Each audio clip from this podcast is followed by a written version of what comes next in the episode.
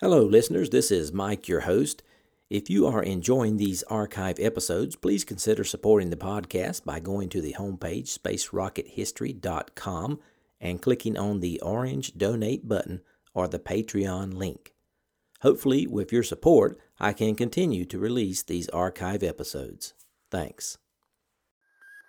We choose to go to the moon in this decade and do the other things, not because they are easy, but because they are hard. Godspeed, John Glenn. Roger, zero G, and I feel fine. Getting my feet out. Okay, I'm out. How does it feel for the United States to be the new record holder? At last, huh?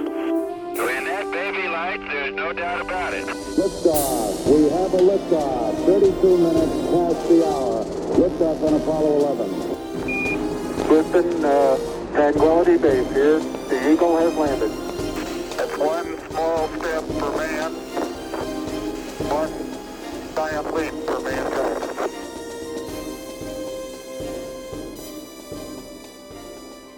Hello and welcome. This is Michael Annis, and you're listening to episode 169 of the Space Rocket History Podcast. And now, Apollo 8, Christmas 1968.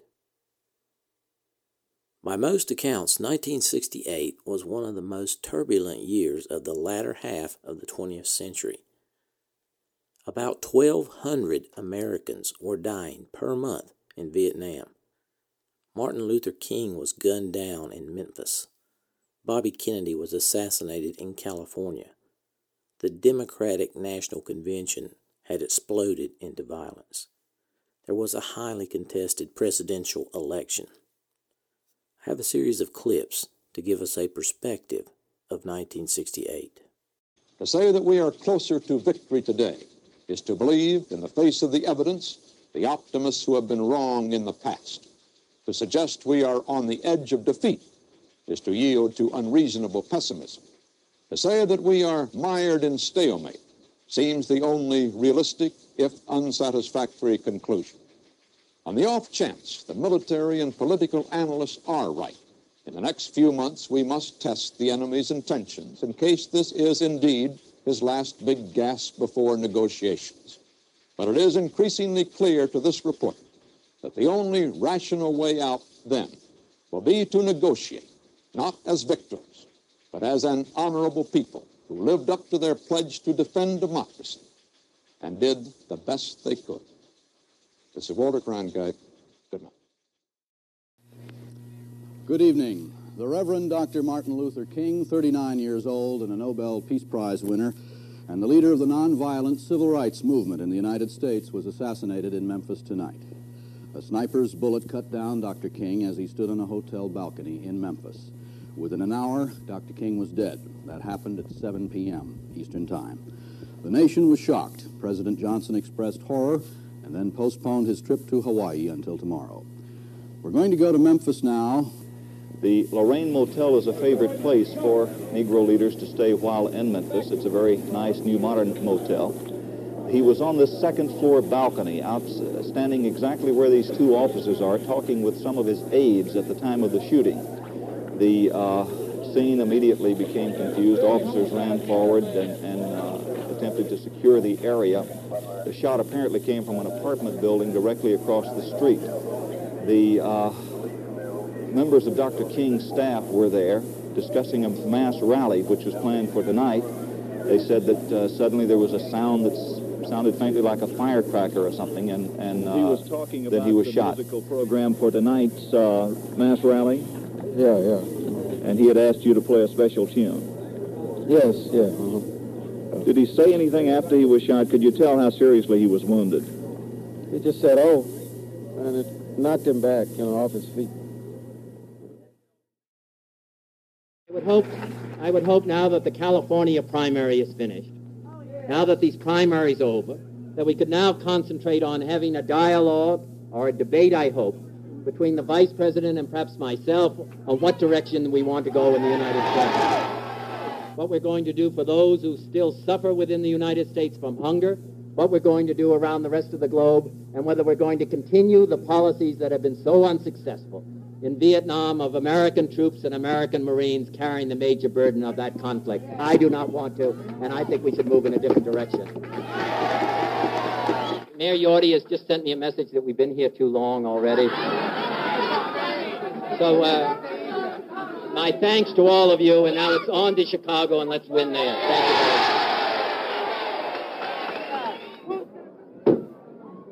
Senator Kennedy has been shot. Is that possible? Oh, my God. Senator Kennedy has been shot and possibly shot in the head. I am right here. Rafer Johnson has a hold of a man who apparently has fired the shot. He has fired the shot. He still has the gun. The gun is pointed at me right at this moment. Take a hold of his thumb and break it if you have to. Get his thumb. They have the gun away from the man. In this shot, they've got the gun. I can't see. I can't see the man. I can't see who it is. President Johnson made an impassioned plea for reason and order in the country. I speak to you this evening not only as your president, but as a fellow American that's shocked and dismayed as you are by the attempt on Senator Kennedy's life.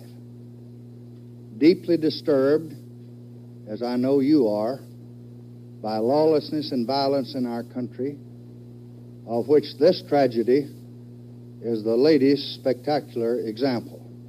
I have with me uh, Los Angeles Police Department Sergeant J.R. MacArthur. Uh, the senator was apparently here shaking hands, and the uh,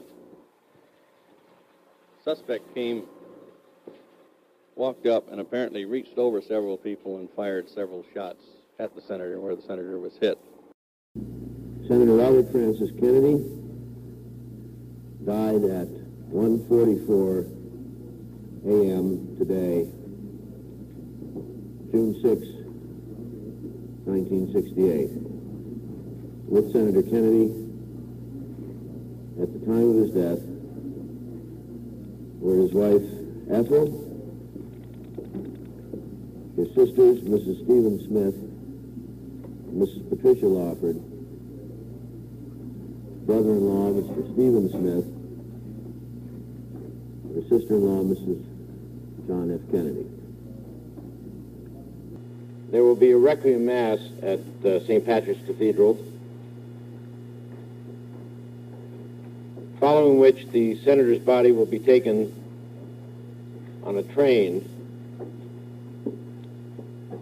from New York to Washington, and thence to the Arlington National Cemetery, where he will be buried.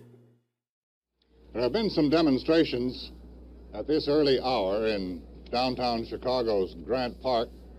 We heard a moment ago that tear gas has been used as the demonstrators are attempting to form a line of parade and march toward or on the amphitheater.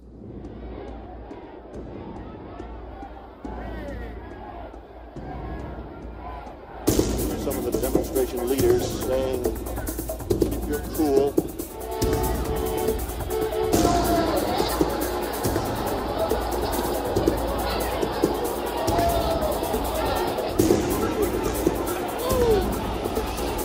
A girl being carried off to a paddy wagon.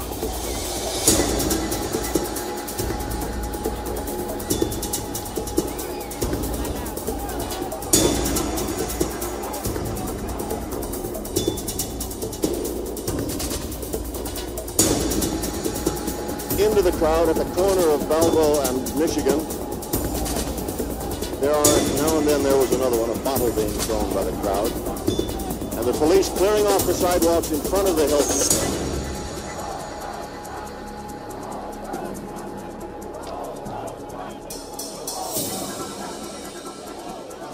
And the persistent chanting by the crowd, the whole world is watching.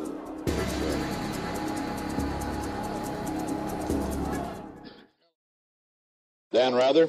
What's your name, sir? And what is your name, sir? Take your hands off of me. Dan Rather. Unless you intend to arrest me, don't t- don't push me, please. I know you won't, but don't push me. Take your hands off of me unless you plan to arrest me. Wait a minute. Wait a minute. Well, Walters, you can see.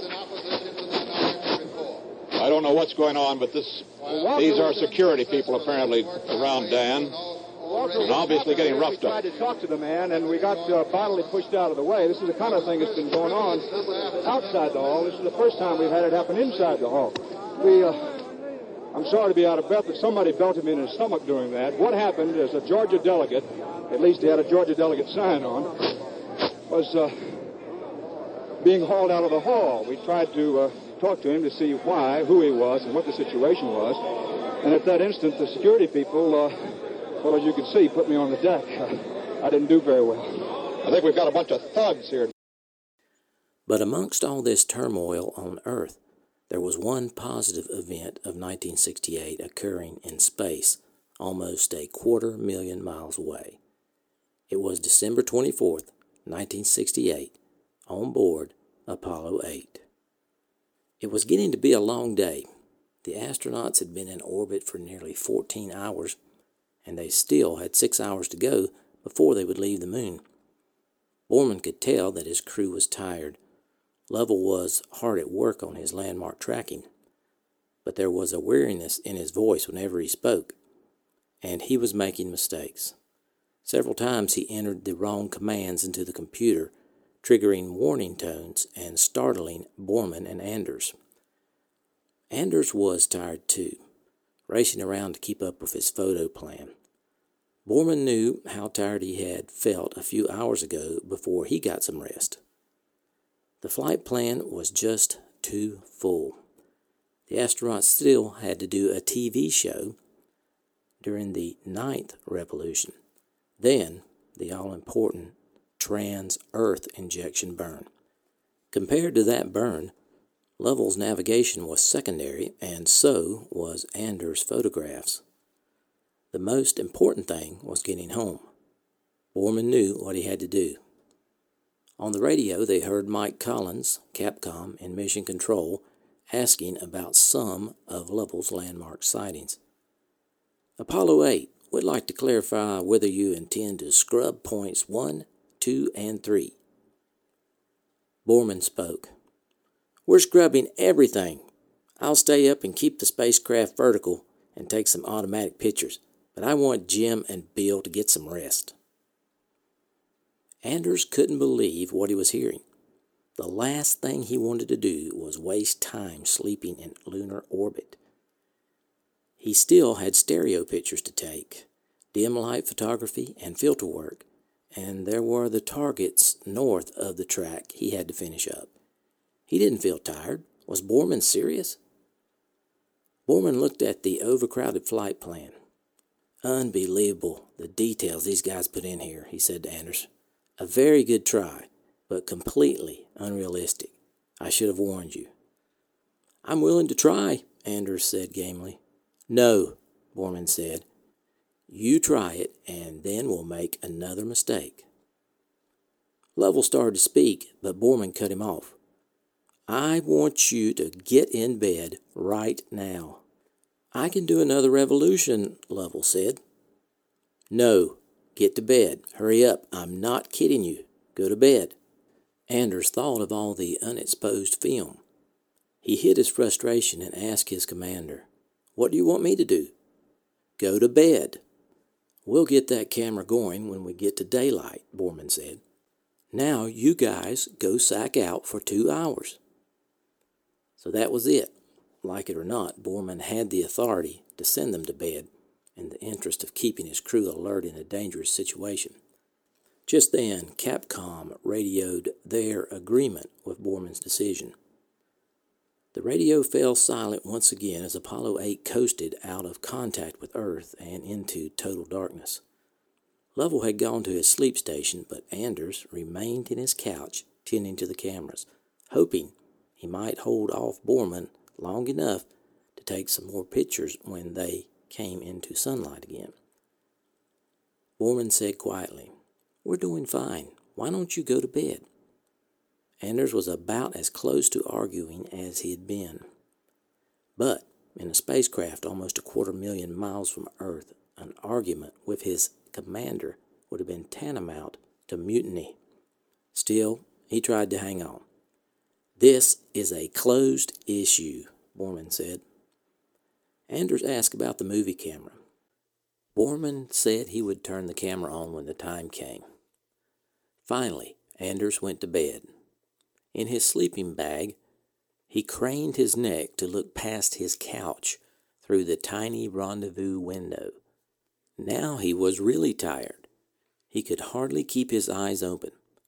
Ironically, this was the best view of the moon he had had the whole flight, and something on the stark ground caught his eye, a feature that stood out from the pulverized sameness. He was all but certain he was looking at a region of old lava flows. This was what he'd been looking for some sign of volcanic activity in the highlands. He could hear the camera clicking away on automatic in Borman's window. He hoped it was getting this, but even if it wasn't, Anders was aware that he was bringing home something more important a new perspective on Earth. On his way into a restless sleep, Anders began to realize they had come all this way to explore the moon, and the most important thing was they found the Earth. While Anders and Lovell slept, Borman floated in the commander's left hand seat. Borman knew Anders was upset about the unplanned sleep period, and Borman liked Anders. But he believed Anders just didn't have the experience to always see the big picture. Borman had been flying 10 years longer, and he knew the real role of a commander on these missions wasn't to fly the spacecraft. There was precious little of that. The real role was to make crucial decisions, and in this case, the crucial decision was to keep his crew sharp for the trans Earth injection burn. The flight plan called for two TV transmissions from lunar orbit. The second was for the ninth revolution, a couple hours from now. The public affairs people had told him, quote, there will be more people watching these shows than have ever listened to a single human being in all of history. Say something appropriate. And with the help of a friend in Washington, Borman found something appropriate. He had it reproduced on fireproof paper and placed in the back of the flight plan. Before the flight, Borman had barely thought about the spiritual impact of going to the moon. But now that he was there, he couldn't deny it. To see the moon so desolate, looking like the earth must have looked before life, or how it would look after a nuclear war, was more sobering than he could have anticipated. But what moved him most was his own planet the only color in the universe. To see the earth rising beyond the moon on Christmas Eve was all the confirmation of a creator that Borman needed. Now that he was here, he was glad to have the TV camera. He wanted to share his perspective with humanity. It was time to get Lovell and Anders up for the telecast. From the CBS News Space Center in New York, correspondent Walter Cronkite. Good evening. Apollo 8 is in its ninth and next to last full orbit of the moon. The astronauts, on the orders of Command Pilot Frank Borman, are scrubbing all remaining items from their flight plan, except one more television transmission, which should come up very shortly now, because they are tired and need to rest before the critical maneuver that starts them back to Earth early tomorrow morning. About three hours ago, Borman ordered Jim Lovell and Bill Anders to sleep and told Mission Control, we're getting too tired, we're scrubbing everything, I'll stay up, but I want Jim and Bill to get some sleep. Mission Control in Houston concurred, saying that virtually 100% of Apollo 8's goals had already been completed during the first seven revolutions. That was picture taking. And let's watch now as uh, they prepare to receive the pictures from uh, this ninth orbit of the moon the second and last of their television transmissions. They're just coming around on the uh, trailing side of the moon from their ninth trip around on the far side of the moon. Let's listen to Mission Control in Houston. And no word yet on Goldstone.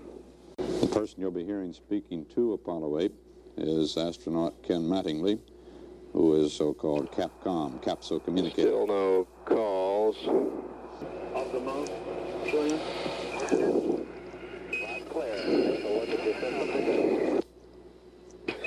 uh, got a picture here. The TV look okay? That's very good.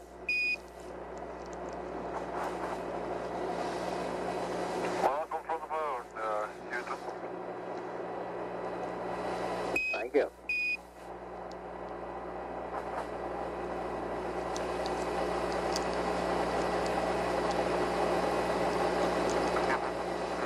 I assume that shortly we'll get some explanation of the picture we're seeing. Doesn't make a great deal of sense to me here at the moment. We're uh, theorizing here at that bright spot in the top left center of your picture is the Earth. It's not very clear. Taking over the lunar horizon. We're going to uh, follow the track until the Terminator, where we will turn the spacecraft and give you a view of the long shadowed terrain at the Terminator, which should come in quite well in the TV.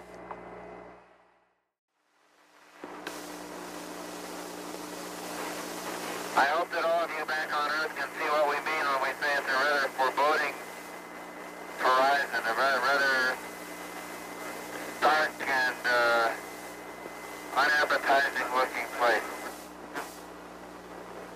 We're now going over, wa- approaching one of our future landing sites, uh, selected in this smooth region to call the Sea of Tranquility. Uh, smooth in order to make it easy for the uh, initial landing attempts in order to uh, preclude uh, having to dodge mountains. Now you can see the shadows of the lunar su- sunrise.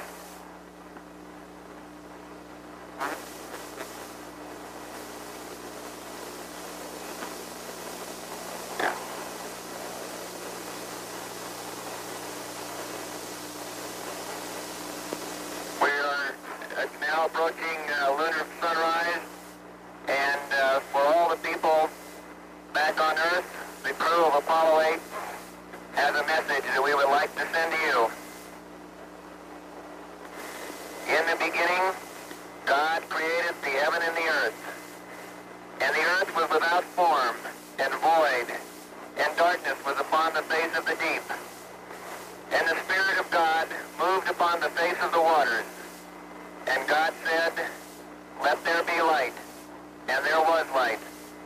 And God saw the light, that it was good, and divided the light from the darkness.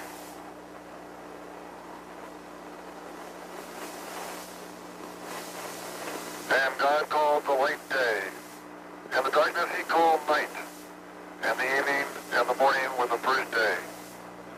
And God there be a firmament in the midst of the waters, and let it divide the waters from the waters.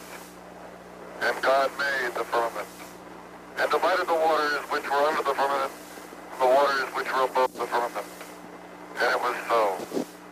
And God called the firmament heaven, and the evening and the morning were the second day.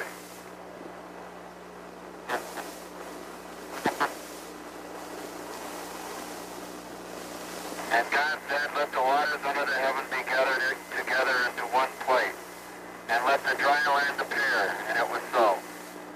And God called the dry land earth, and the gathering together of the waters called he seas. And God saw that it was good.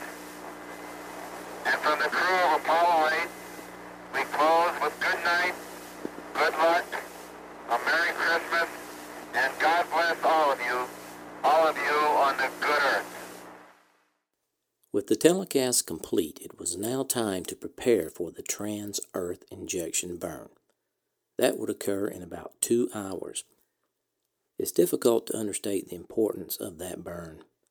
If the SPS engine did not fire, Apollo 8 would have continued to orbit the moon with the astronauts waiting for their oxygen to run out. Recall that Apollo 8 carried no backup engine. The lunar module was not ready to go for this mission, so everything depended on the service module engine firing. There was no reason it shouldn't fire. But that didn't stop the worrying. Chris Kraft and his engineers back at Mission Control waited nervously.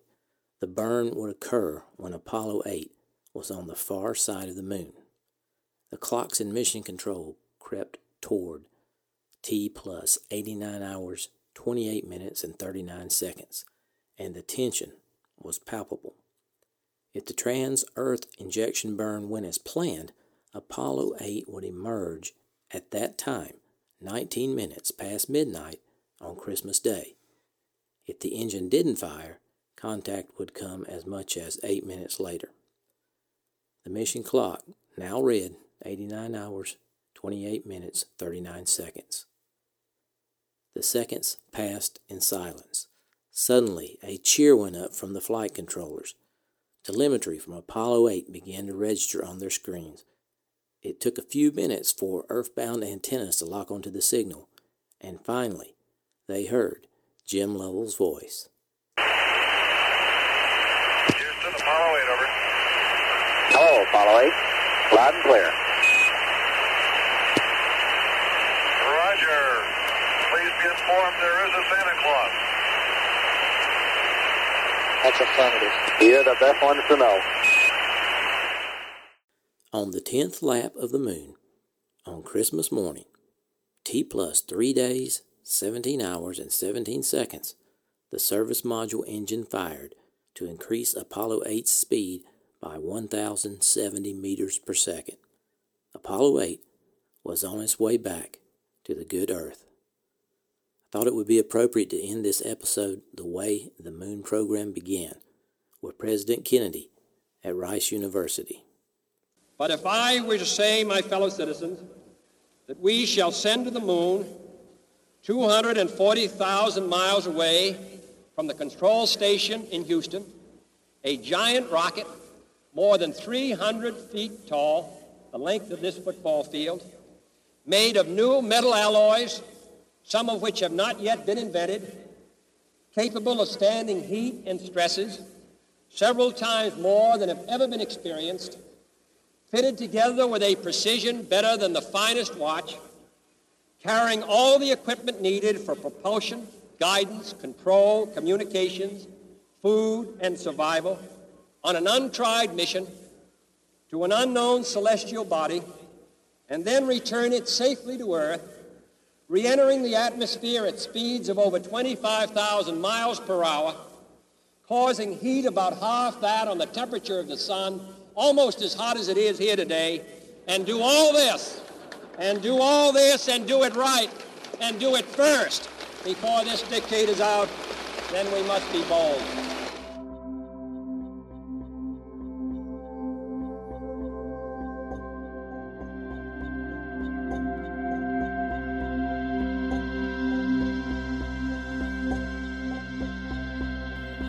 For listening to this archive episode of the Space Rocket History Podcast. If you are financially able, please support the podcast by going to the homepage, spacerockethistory.com, and clicking on the orange donate button or the Patreon link. Thanks.